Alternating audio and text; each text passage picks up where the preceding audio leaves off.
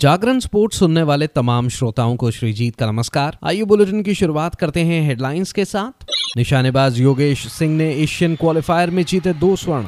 Indian open में चमक बिखेरने उतरेंगे भारतीय खिलाड़ी। सात्विक चिराग पर होगी निगाहें।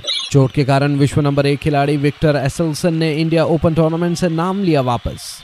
रॉनी ओ सुलेवान ने आठवां स्नूकर मास्टर्स खिताब जीता।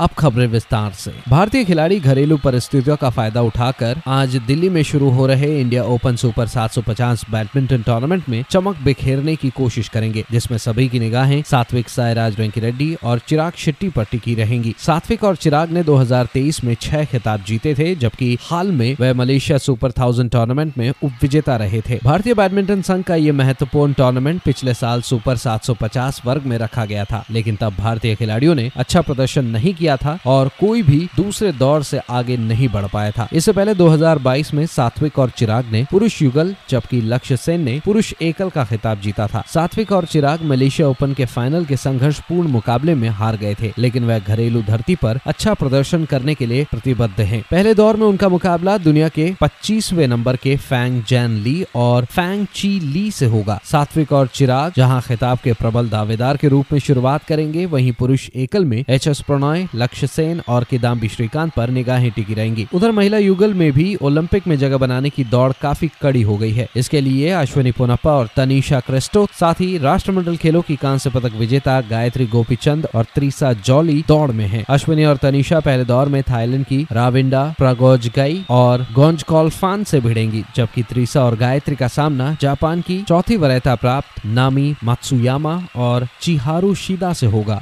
उधर डेनमार्क के विश्व में नंबर एक खिलाड़ी विक्टर एक्सेलसन अस्वस्थ होने के कारण India Open super 750 badminton tournament से हट गए हैं। Axelsen Malaysia Open super thousand tournament के दौरान बीमार पड़ गए थे। वह इस टूर्नामेंट के सेमीफाइनल में चीन के वाई क्यूशी से हार गए थे। आपको बताते चले, इंडिया ओपन में एक्सेलसन को शीर्ष वरीयता दी गई थी। स्टार खिलाड़ी ने टूर्नामेंट से हटने को निराशाजनक बताया। उधर भारतीय निशानेबाजों का एशियाई ओलंपिक क्वालिफायर में शानदार प्रदर्शन जारी है और योगेश सिंह ने पुरुषों की 25 मीटर सेंटर फायर पिस्टल स्पर्धा में व्यक्तिगत और टीम वर्ग में स्वर्ण पदक जीते। योगेश ने पाँच सौ तिहत्तर के स्कोर के साथ व्यक्तिगत स्वर्ण जीता। ओमान के मुराद अल बालुशी दूसरे और इंडोनेशिया के अनंग लुरियांतो तीसरे स्थान पर रहे। भारत के पंकज यादव और अक्षय जैन चौथे और छठे स्थान पर रहे। भारतीय तिगड़ी ने 1704 अंक के साथ स्वर्ण पदक जीता। कुवैत में शॉटगन क्वालिफायर में राष्ट्रमंडल खेलों की स्वर्ण पदक विजेता श्रेयसी सिंह को महिलाओं के ट्रैप वर्ग में पाँचवें स्थान से संतोष करना पड़ा। वह पाँच दौर में 115 अंक लेकर फाइनल में पहुँची थी, लेकिन फाइनल में 19 अंक ही बना सकी।